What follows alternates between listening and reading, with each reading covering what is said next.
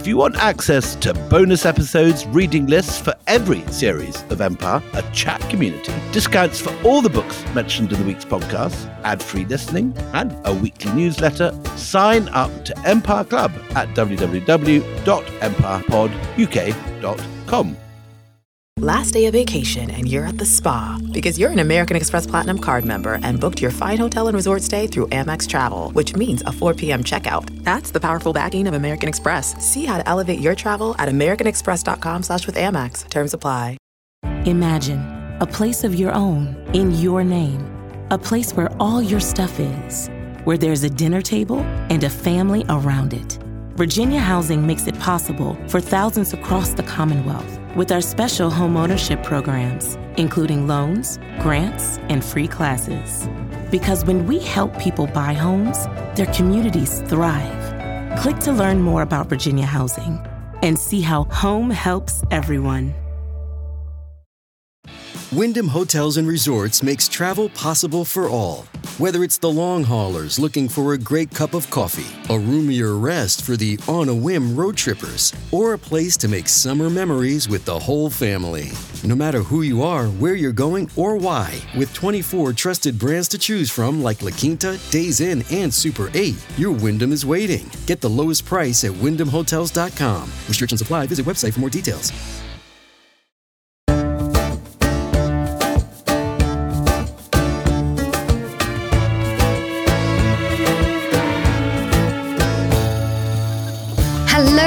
Welcome to Empire with me, Anita Anand. And me, William Dalrymple. Yes, and you know what? This is the very first in our special mini-series over the Christmas period. We're very, very proud of this little idea because... Oh, hang on, we're ta- hang on, hang on. Well, it's my idea. You're very proud of this idea. We're very, very... Shut up, you're proud. Shut up and be proud. Um, it, we're taking a little pause from the Persia experience because we wanted to bring you three ships of Empire, three ships that have very broad and deep stories behind them, which tell you about um, the state of the world at the time. And today's is a very, ex- well, it's a very exciting. You haven't explained why you thought this was a good idea. Well, look, there is a Christmas carol, which it has become vastly apparent nobody under the age of forty knows, but we all know. Cal it's the completely three ships. Baffled when you've told them about I know. This. Ca- yeah. Cal, who is our incredibly and disgustingly young and talented producer, had no idea, just looked at us blankly. But it is a Christmas carol. I saw three ships come sailing by on Christmas Day, on Christmas Day. And, and I think I think everybody should know this, day, but Christmas they do Day, not. I saw three ships. Well, there you go. Yeah, all the, I know that. Lovely. We could harmonise as a bonus. Do you know, Rana, you know that shit song. I do. I saw three oh, ships come sailing by. We haven't introduced him. Yeah, you got a, you got a, a zombie voice suddenly coming in there from nowhere. He, he does this. He just wrecks the format every time. But special guest, we have got. Oh, we might as well introduce him. You've heard him now. We are very, very lucky to have our very special guest, Professor Rana Mitter, who I am. I mean, we're just in awe that we could grab you at this time of the year, Rana. Thank you so much. We knew Rana Mitter when he wasn't even a doctor. Never mind a professor. Okay. His stratospheric rise. I hasten to add, I, I'm not that kind of doctor, so if anyone needs any aspirins or broken bones set, I cannot help. I tell you, I am getting a headache. Can we introduce him properly? Okay. Let's do that okay. first, can we? Getting so right. Rana Mitter, S T Lee Chair in U S-Asia Relations at Harvard University, no less, was very recently at Oxford. We had to track you down to America. Yeah, you can't blink, but Rana's got a new university. I know. And they get grander and grander by the grander second. It is, grander. it is, well, we are delighted. But you, the ship that we are starting this mini-series off with is, well, it's really sort of around the voyages of a man, and I'm going to try and pronounce this correctly. And Rana, you leap in and correct me if I'm wrong. Is it Zheng He? Is that right? Zheng He, Zheng He, that's absolutely right. Yep, very good. Absolutely. Oh, it's a, a star for me. I should say that I, the first podcast series I think I ever listened to in its entirety was Runners, one of which was on this very subject, the wonderful Chinese really? Characters. So if you get bored of us, I highly recommend going to uh, uh, what Chinese... What are you doing? What are you doing? Since you brought it up, Will, it's still available free for download on B B C Sounds. Other podcasts are available. And that's oh my terrific. God, now, oh, I love it. You know, I, can I just reiterate? Thank you, Willie.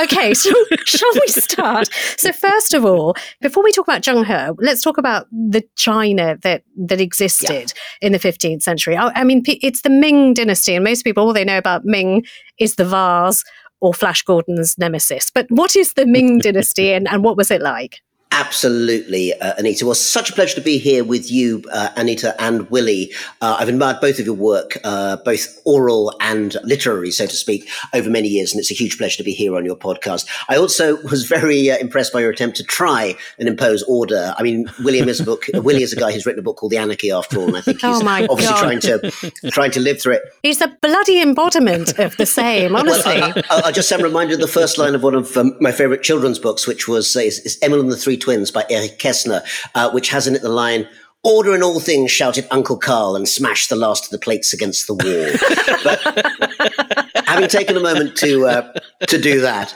let's turn to the Ming Dynasty. So let's just say a few words about the Ming itself, and then let's talk about the astonishing Admiral Zheng He you've mentioned, who became such uh, a major figure in the early fifteenth century in Ming Dynasty China. So the Ming Dynasty, first of all, let's get the dates in there. It begins in thirteen sixty-eight and it ends in sixteen forty-four. So it's a really good long chunk of time. And for those listening who maybe are more used to European history, it coincides really with what you might call the end of the medieval period, the beginning of the early modern period. We're just coming out of what, the Mongol period, the whole, the, the Yuan. Yeah, in, in China. But just to, to give a sort of sense of parallel, you know, if people, for instance, you might think of the age of Elizabeth the First, that was the end of the Ming Dynasty as far as the, the Chinese were concerned. The Ming emerged essentially from a rebellion, a peasant rebel, essentially, from the countryside.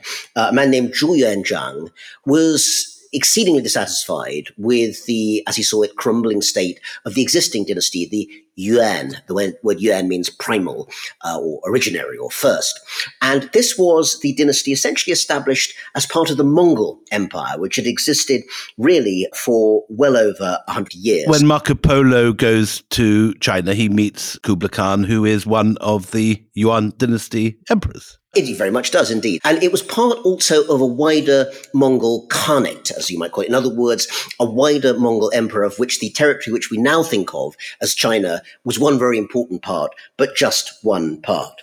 And mm. one of the things that makes Zhu Yuan Zhang's rebellion against the Yuan dynasty, the Mongol dynasty, so notable is that he does so almost in the name of restoring China. In other words, the idea of a much more culturally Chinese empire that is established under his name. The word Ming can mean lots of things, but bright is the, the usual translation of it. But it's worth noting, it's, it's very interesting because as well as being very Chinese, it's also very imperial, by which I mean it not only draws on the Confucian traditions, the ideas of philosophy and ethics and norms that have been handed down for, at that point, you know, one and a half thousand years from thinkers from the very early Chinese uh, period when Confucius was, was alive, but also imperial in the sense that it doesn't throw off all of the norms of the Mongol period either. In other words, the Ming Emperor also essentially lays claim to what the Mongol Khan would have done in terms of territory. So there is a sense that it's a Chinese empire, but it's not just a Chinese empire. And that's mm. worth thinking about, because in a moment we're going to talk about these astonishing journeys, these voyages with fleets of something like two and a half, uh, two hundred fifty, three hundred ships that Admiral Zheng He leads, and understanding the wide range of reference that Ming Dynasty China has. It's not an inward-looking kind of parochial sort of empire. Really is in many ways outward-looking, comes actually from its very first foundation when that rebel Zhu Yuan Zhang first sets up the Ming. But when we talk about the China of the time, are we talking about a land that is orderly and that has a central commander, or are we talking about a land that's rife with banditry and violence? Because, I mean, certainly, uh, you know, Zheng He's own story is full of violence at the beginning, isn't it?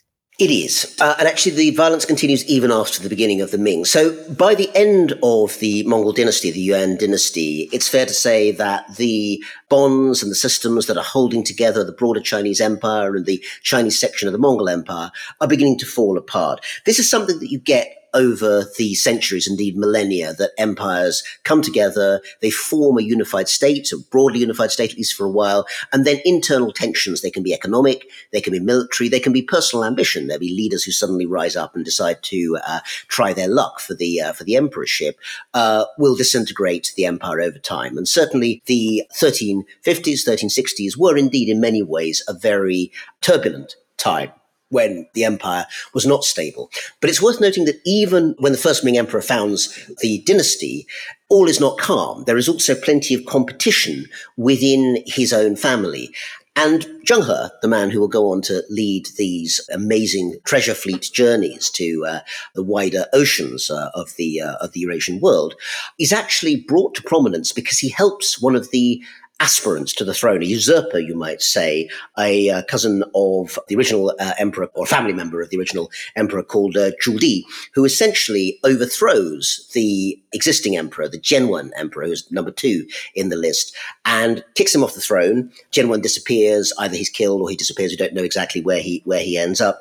But the usurper Zhu Di then takes the throne as the Yongle emperor. That's his reign title. Uh, that's how the period is known. And because he had been important in assisting Yongle in terms of his rise to power, Zheng He was very well placed to be a favored and, in many ways, very important member of the wider Ming dynasty court under the Yongle emperor. We've kind of not mentioned a certain slight issue he might have faced. Castration, my friend. What was that all about? Commonplace, I have to say, uh, Anita, in terms of power structures in China at the time. And in other courts of the, of the time as well. I mean, as much elsewhere in, in Asia as, as the Chinese court. It's very true. So I would say that there are two elements of Zheng He's identity that are worth noting that were not, you know, completely out of court, not particularly unique, but certainly distinctive in the period of the Ming dynasty. One was his identity as uh, a eunuch who had been castrated. The other was actually as a Muslim. And again, we should remember that of the many religious practices that existed in the time of the empire, Islam was for a very long time, and had always been actually really, uh, since uh, the religion's um, you know, early days, an important part of the religious tapestry of uh, of China. You see in Tang China for the first time, don't you, a large number of mosques being erected in, and, and in Xi'an, in the capital, the whole, whole quarter.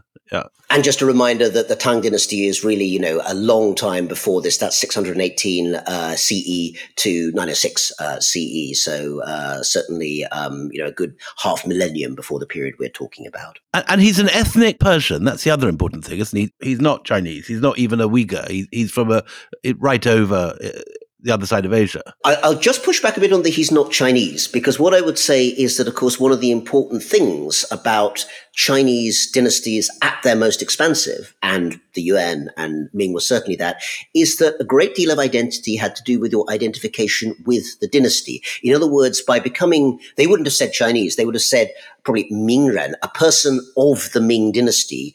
Your ethnic background to some extent didn't really matter that much. It might be distinctive, but it wasn't an exclusionary element. But in terms of the ethnic categories you might use today, yes, of course, you're, you're absolutely right. It's worth noting his original name was Ma He, which actually is one of the renderings of Muhammad, uh, the, the name oh, of Muhammad really? in, uh, uh, in Chinese.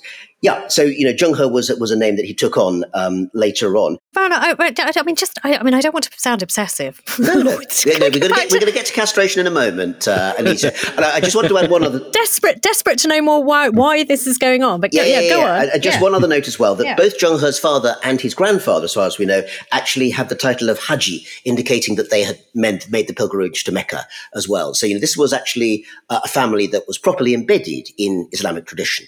Rana, when we when we have we, in previous episodes talked about slaves and eunuchs in the Ottoman context, we've, yes. we've seen very much that they stay in touch with their families. That someone like Sinan, for example, remains close to and, and sends money to and, and gifts to his family in the Ottoman Empire. Is, is there an indication that Zheng He was also in touch with his family, and the fact that he'd been castrated and was working at the court didn't mean that he'd lost touch with them?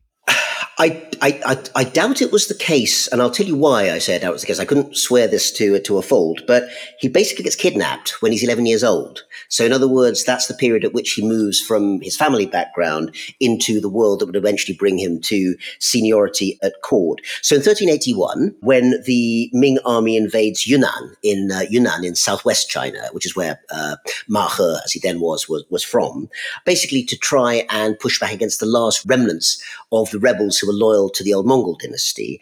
Amongst the, the fighting and the turbulence that goes on, eleven-year-old Ma He was captured. He was a prisoner of war. That, to answer your question, Anita, see, we did get to it there, is when he was castrated. Finally, right. Do you okay, want any more so, details, Anita? Is there any more little bits and bobs you'd like to know about? Wait, wait, I, I do, I do, because what I what I noticed when I was reading up uh, in preparation for, for the great Rana Mitter was that actually there were a lot of eunuchs who rose through the ranks. Now, was it yes. a, was it an accident, or was it that they were preferred? You know, for promotion, eunuchs were. They were preferred for promotion, and there's one very good, clear reason that that will be the case, which is that eunuchs clearly were not going to be able to have children, and therefore they couldn't have children who compete for the imperial throne or for essentially positions that the imperial family might want to reserve to their own blood relatives. So in those terms, a eunuch was a safe choice. And this is a commonality, whether you're talking about Byzantium or the Ottomans or the Delhi Sultanate or any of these different contemporary kingdoms. Who are... In terms of, of, of what you might call practical statecraft, uh, you know, this is a pretty kind of gruesome form of practical statecraft, but yes, in those terms, absolutely. However, it's worth noting that this was not a universally shared affection. I, sh- I should think not. Well, I mean, it is the idea that eunuchs were a good idea, I meant. Because oh, I eunuchs did not have a good reputation in what you might call the Confucian literature of statecraft. There was, you know, basically the prejudices that one often sees about all sorts of minority groups were certainly placed there about eunuchs. In other words, untrustworthy, corrupt. They're always kind of doing dodgy stuff behind the scenes. There's no particular evidence, I think, that uh, eunuchs were any more or less corrupt than anyone else at court. That's the Game of Thrones uh, stereotype too, isn't it? The, oh, the, lots yeah, of Thrones, yeah. lots Of, lots, lots, lots of gaming. But the idea here is that, of course, most bureaucrats, and of course, China was distinctive in having a bureaucracy that was chosen through competitive examinations. You know, long before you had civil service fast stream in the U K by several centuries, you have official examinations to choose the best public servants done on anonymized conditions, thousands of candidates every year, ever since the Song dynasty, in other words, since probably about the tenth, eleventh or twelfth um, century. So that's well established in the Ming. And most of those people who are going up through the bureaucracy in that system are not eunuchs. They are, you know, um, men, of course, always, but they would not expect to be castrated. And therefore, that grouping who basically made it through the examination system always regarded eunuchs as being a malign influence at court who somehow were not part of the mainstream. Okay, but am I right in saying that the Ming dynasty, because there was an act of self-castration that was going on by people who wanted to get up in the ranks, people were were they were they cutting their own bits off, and, and a law had to be passed to stop that from happening? Yes, I mean, this is basically one of the things that in some cases, I, I wouldn't say it was commonplace, partly because clearly it would be a rather sort of specialised way of, of choosing to uh, advance oneself, I think it's uh, uh, it's fair to fair to say. But uh, yes, broadly speaking, there are cases, I think, of people deciding to uh, go this particular path because it would enable them essentially to seek imperial preference. I have to say that being a eunuch was by no means the only qualification. You also okay. had to show uh, competence in statecraft, knowledge of the Confucian classics, you know, all sorts of other things that don't come simply from undertaking this particular, uh, you know, bodily change. And for that reason, I think it's fair to say that, you know, it's it's a starting point, but it's not the end point in terms of why the eunuch uh, uh, cohort became so important uh, at court. We should add that it's, it is a, quite an easy way to kill yourself. I work with a eunuch community in Delhi here, and in the old days of simple hijra, self-castrations, there's about a kind of twenty-five percent fatality rate. We're talking about an era before anesthetics as well. We're yeah. talking about an era when, you know, yeah, clearly, like anything to do with the body in this earlier era, this was dangerous. It was something that would not be undertaken without, you know, a great deal of both kind of ritual behind it. I'm thinking about that eleven-year-old Zheng He, Ma He, as he then was, being subjected to this. And again, imagine, you know, from his point of view, I mean, we don't have any sense of what his own feelings would have been at the time, but I'm assuming, I don't, you know, even in Ming China, you could argue that um, eleven years old is uh, something that he would have done voluntarily in that in that sense. So, you know, it is a very traumatic starting point. Just to pause a second there, you, you dropped in that the fact he was from Yunnan. I'd always read mm. that he was of Persian extraction. If he's from Yunnan, is he more like one of those sort of Burmese Muslims just over the border, basically like a Rohingya or that sort of thing? Or what we seem to know is that he emerges from Central Asia, broadly defined. So, you know, Persian could be, you know, a broad description. Persian in that sense, as you know, world. Obviously today's map boundaries don't always fit exactly the way in which people talk about identity and ethnicity, particularly in Chinese um, texts. But his family background and his actual upbringing was in Yunnan in southwest China. Well, I'm I'm sort of um, very cognizant of the fact we haven't even got near a ship yet. So let, let's motor through his rise in the ranks. Um, so he does very well at court, this this young man who's now a, a, a entered the fray, as you like. I mean, w- what is it that sets him apart? Do we do we have writings about why he's special at this time? Yes, he's a very good warrior.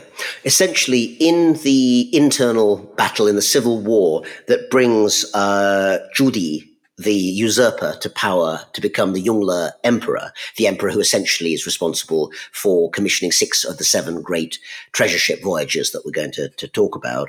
Um, essentially, his military prowess is regarded as extraordinarily fine. So I mentioned his original name was Ma He, uh, and then he gets given the name Zheng He, which basically is a sort of assumed name that's given him in honor of his military skills. So that's a large part of why he essentially rises to prominence. Okay, so he's a good warrior, he's smart, he's clever, he's also a eunuch. So, I mean, he's he's well-placed to do well.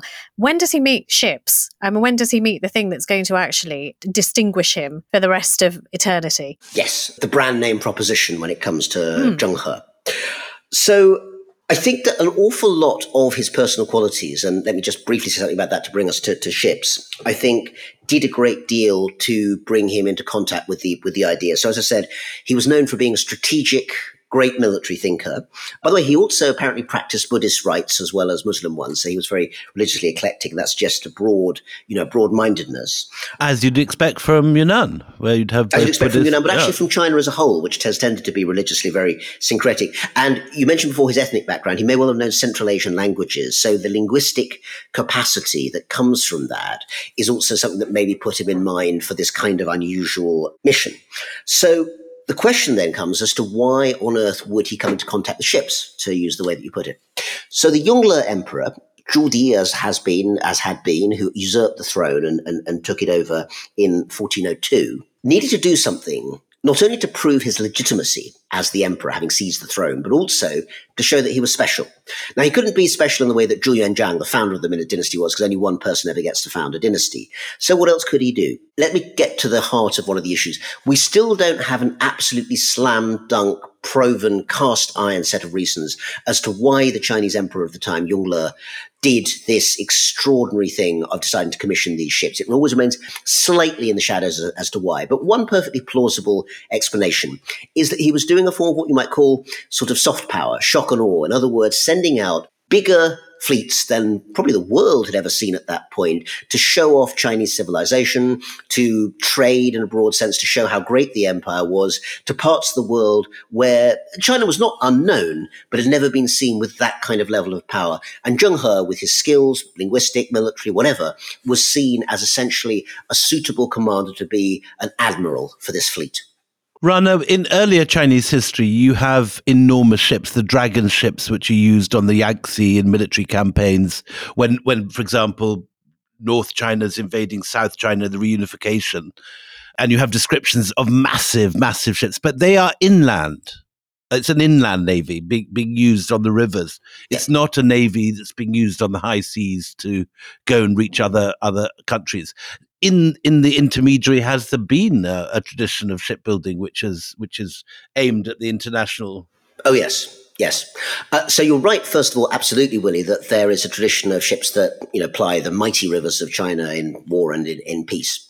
But also, actually, there was an ocean-going tradition, maybe not into the deep, wide blue oceans, but definitely offshore. In Fujian province on the southwest of China, people might know today because it's the one opposite Taiwan, which is the source of some geopolitical conflict. Fujian province became very much a headquarters, uh, kind of, you know, shipyard headquarters for building ships. And there's a particular sorts of ocean-going ships were quite well known at that time, a type called sand boats, which basically have a flat hull, and they could be used basically in the relatively shallow coastal waters around southern China. So for this mission, for the big treasure fleets, the decision we're going to send them out much further than we've ever sent official vessels before, the design had to change.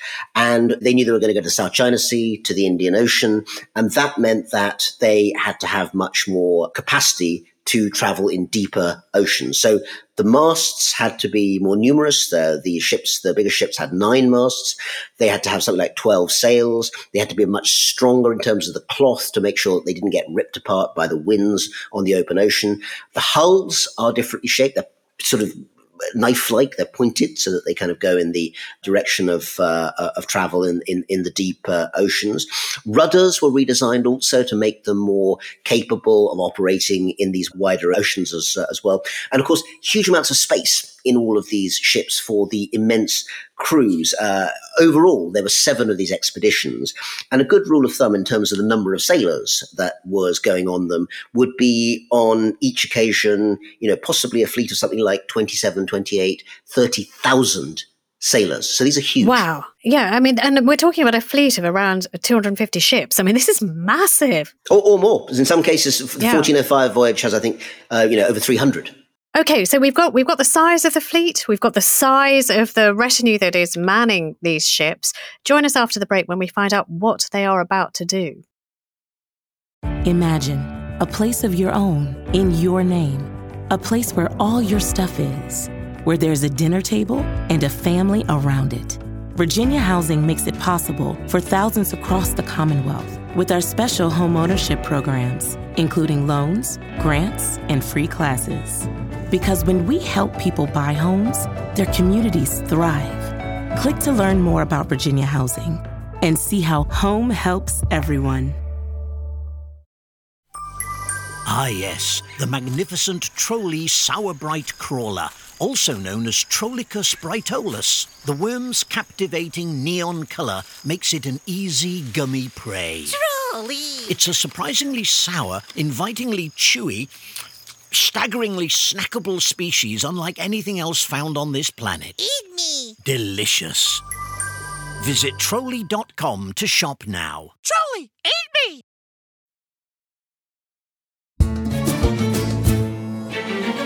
Welcome back. This vast, vast fleet, which is manned by some twenty-seven thousand, maybe more, sailors. What are they going to do? Yes. What, I, what I was interested, Rana, is that, you know, obviously today, as we said at the beginning, we know the Ming because of their porcelain, and we know the porcelain because it reaches the West. And there's a, a major export trade in this.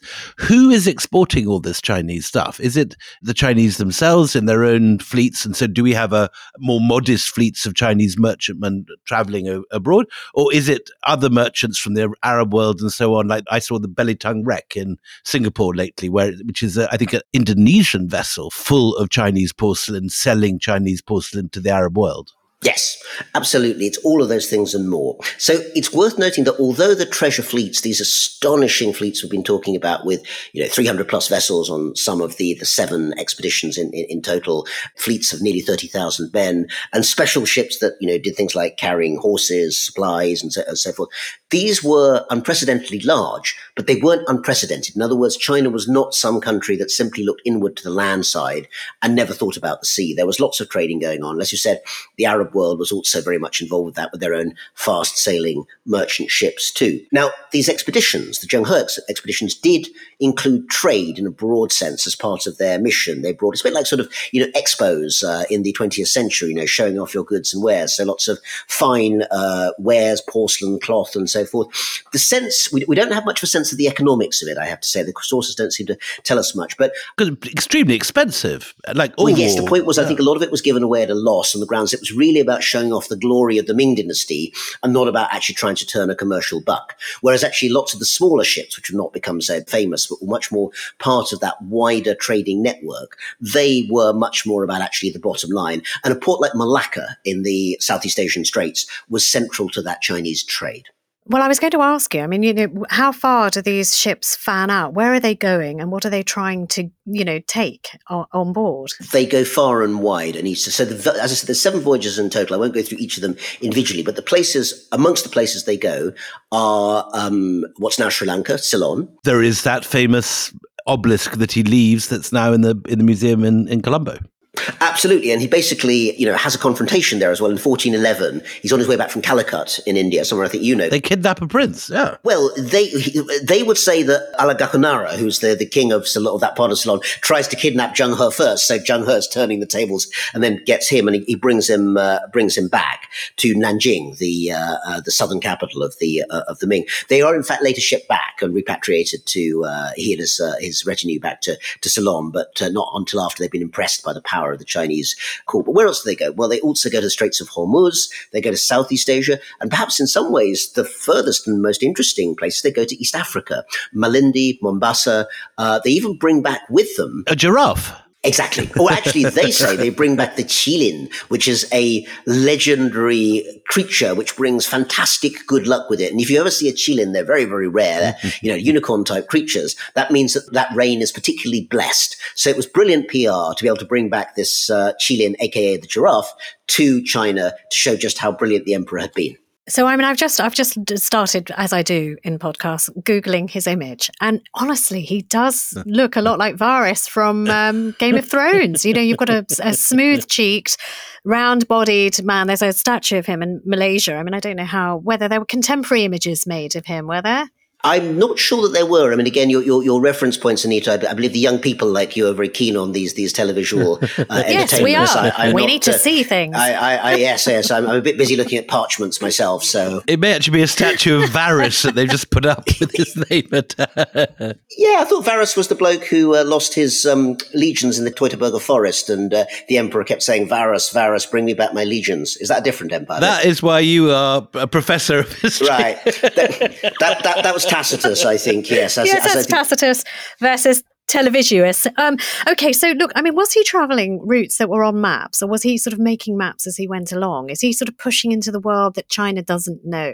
He certainly brings back information, and actually we have, not Zheng He himself, but people who are along on the voyage and are associated with it, left two very, very detailed Chinese language, of course, um, accounts of the journeys, which is basically most of what we have to reconstruct them. And the reason I say that is that, going back to your point about the eunuchs and the jealousy they engendered from the bureaucracy more broadly, after the voyages were over, because basically after the very last one in fourteen thirty-three, they are basically taken off the agenda. You know, the budget is cut. And actually all the archives, tragically, all the archives kept by the Ming Dynasty of the voyages are destroyed by the bureaucracy. Deliberately. They don't want people, deliberately, because they don't want, at that point, it's not later, it's at that point, because the bureaucrats, A, don't trust the eunuchs who they think are behind it, and they don't trust, you know, Zheng He, who's dead by that stage.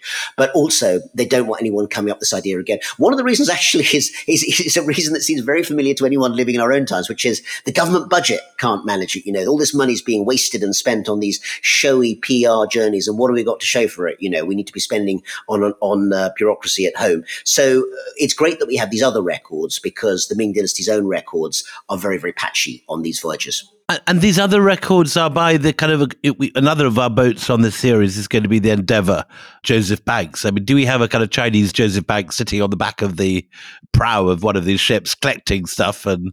More bureaucrats than biologists, I would say. I mean, bearing in mind that, you know, these were, in a sense, diplomatic journeys. So you might argue it's more like having people who are, you know, part of the P R, the comms team. Comms team? How about that? The comms team on the on, on the voyage. You've been in America too long, Rana. You need, we need to bring you back to Oxford.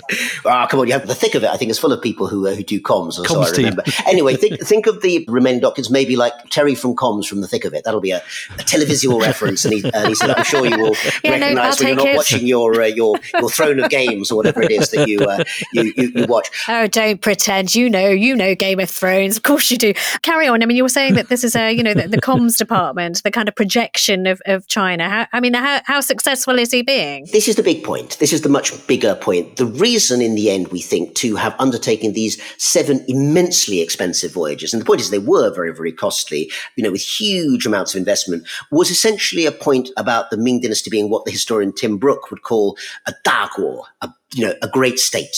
The empire itself, you know, all under heaven, had to demonstrate that it had this capacity to shock, to awe, not in this case to conquer. I mean, you know, you can argue in many cases that China is a place where territorial conquest is a fierce part of its history over the centuries. But in this case, actually, the aim, for whatever reason, of Yongle's uh, expeditions was neither to conquer territory. There were these dust-ups as in Ceylon, but they were relatively rare, I think it's fair to say, nor even actually to set up embassies or kind of trading stations like you get with the, you know, the British and the Dutch uh, just a few years, few years later. So this really did seem to be, you know, it may be the world's most massive P R exercise, but yes, it was in some ways a very successful one. We have a sense that in the, the Persian Gulf, in Southeast Asia and elsewhere, these huge voyages were certainly noticed. Rana, in Chinese contemporary politicization of these voyages, they're presented always very much as the peaceful Chinese in opposition to the kind of the wicked Brits doing the Opium Wars and, and kind of, you know,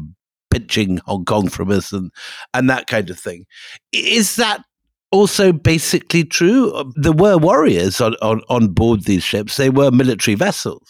They were military vessels, they were troop ships. And also Zheng He, as I've said, you know, a couple of times, was actually a hugely trained strategic thinker and actor. He was an admiral. I think that's absolutely the way to, to put it, a military figure. That said, and of course, there were these incidents, you know, very, uh, you know, violent incidents, such as the, the mutual kidnapping of uh, the king of uh, that part of Ceylon. But overall, in terms of the seven journeys as a whole, as far as we can tell, broadly speaking, they were much more about P R and a certain amount of trade, even if it wasn't economically very profitable trade. There's also cultural interaction. I mean, I've mentioned that, you know, Zheng He was a Muslim, but he was someone who also knew Buddhist rites extremely well. And there's evidence, as you say, in Ceylon of this famous, uh, well, I say famous, let's, you know, describe it, uh, this, this, this stele, this um, obelisk that's, that's set up, which has religious inscriptions. Uh, it's inside a Buddhist temple, in fact, in Chinese, in Persian, and in Tamil. So, in other words, there's a sort of gesture there towards intercultural, you know, diversity and, to use a modern word. Yeah, he's not just addressing subsequent Chinese. He's definitely... No, no, no. Oh. It is very much about China projecting itself as a great empire. And bearing in mind, if you think back to what I was saying at the beginning, the Yuan dynasty, the Mongol dynasty, always regarded itself as one that existed over a wide stretch of space, but with a huge amount of ethnic, as we'd now say, they wouldn't have said that themselves, ethnic difference within it. The Ming also wanted to lay claim to this idea that, of course, they were a Chinese empire, and of course, they followed the Confucian classics and all the cultural repertoire that defined what we think of as Chineseness, but they were also an empire that stretched beyond that and where people could find ways to incorporate themselves into the imperial system. And basically, the interactions that the treasure fleet undertook were in that spirit of trying to essentially argue, you know, it was it was very much from superiors to inferiors. The Chinese would not have seen themselves as speaking to equals, but it was also very much about trying to incorporate them into that system of understanding, not in terms of setting up a kind of empire that would then take over the territory. Very different from Western China, where during the Qing dynasty in the eighteenth century, you get something that looks much more like imperial conquest of the West, or what we now think of as the West of China. I mean, the only the only sort of modern day equivalent I can think of is sort of the Royal Yacht Britannia going around and sort of projecting British might and presence. I mean, it's, it's you know, the floating advertisement. Not a zillion miles away, I'd say, in that sense. Or, or as I've said, you know, just briefly before, I think international exhibitions also have a certain amount of similarity. In other words, they're not primarily being done for economic value, but for sort of, you know, kind of uh, cultural value and showing the splendor of a particular civilization or culture. Yeah. Now, coming back to, to him, Zheng He himself, I mean, how, how long was he out at sea, and, and was he sort of nipping back in between, and was he welcomed like a hero? What was what was his projection back at home? So he went back and forth pretty frequently between the voyages, and certainly there was a ten-year gap between the sixth one in fourteen twenty-one and the very last one in fourteen thirty-one, which was the only one undertaken not by Yongle but uh, commissioned by Xian, the emperor, his uh, his successor. Yes, he was he was praised. He was given actually, you know, tremendous amounts of of, of honors. He was Was, you know, regarded as someone who really had done a great deal to promote the name of the dynasty. He was very well respected. He didn't, of course, actually end his life back in China. He died on the last voyage off the coast of, uh, of India, as far as we know, in fourteen thirty-three. We think he was probably buried at sea. We don't absolutely know that for uh, for a fact. Off the coast of where? I think somewhere near Calicut, uh, in fact, but uh, not entirely uh, not entirely sure. But yeah, off the coast of uh, of India somewhere. And what is his legacy? I mean, do people still celebrate him now in China, or is he largely forgotten? He's very much a part of the political story, isn't he? He is part of the political story now, but that hasn't always been the case, partly because, of course, the Ming Dynasty bureaucrats were intent on essentially preventing too much glorification of this episode taking place. A, because, as Anita has mentioned more than once, he was a eunuch, which they didn't always like. And second, because the expense of these particular voyages also, apart from, you know, making them think that it was extravagant, they also weren't sure whether this was the right sort of direction for China to be, uh, to be traveling. So essentially, there wasn't much market in praising these voyages after the death of the emperor and the admiral uh, concerned. And so for many, many decades, there were no, for centuries, they were known about, but they weren't really given a sort of first level of prominence. That changed really only in the twentieth century. When was he rediscovered? Was there a kind of moment of historiographical discovery? When, it's always been yeah. known, but I think it's fair to say that actually the late twentieth century has been very important because, because many of the elements of historical importance that uh, end up being praised, not just by China, but certainly by the, by the Chinese, tend to fit with a particular political turn on their part. And in this case, what I think we can say is that at a time when, say, China was turned inwards, like the Cultural Revolution of the sixties, there wouldn't be any political mileage in talking about how China had had a previous admiral who kind of looked and out to the greater world. In the era of the so-called Belt and Road Initiative, when China in the two thousands is looking really to sort of invest overseas and see itself as a global power. Talking about that first set of voyages back in the Ming, one where China, you know, spread its glory to the world, but didn't try and you know, set up colonies, all that sort of uh, uh, of discourse suddenly becomes very powerful. And so I would say that you know the prominence is certainly been has certainly been very great in the twenty-first century. Runners, there's a parallel to that in the way that the Chinese have also politicized what they call the Maritime Silk Road. Uh, they've yes. taken they've taken this idea uh, of a peaceful Chinese trade route, and they're trying to push it through UNESCO as a sort of cultural institution. In the same way, they politicized Zheng He.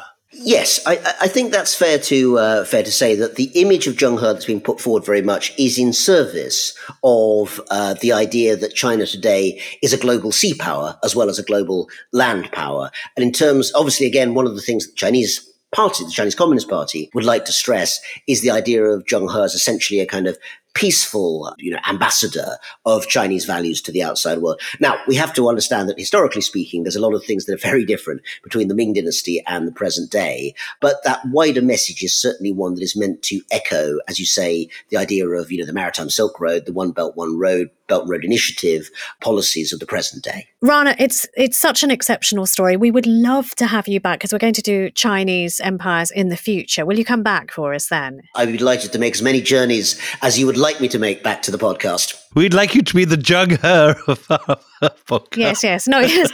Yeah, we, that would be delightful. Um, listen, um, thank you so much for being our first ship. Stay tuned because we've got another ship for you next week. So do join us again next Tuesday. Until then, it's goodbye from me, Anita Anand. And goodbye from me, William Dalrymple.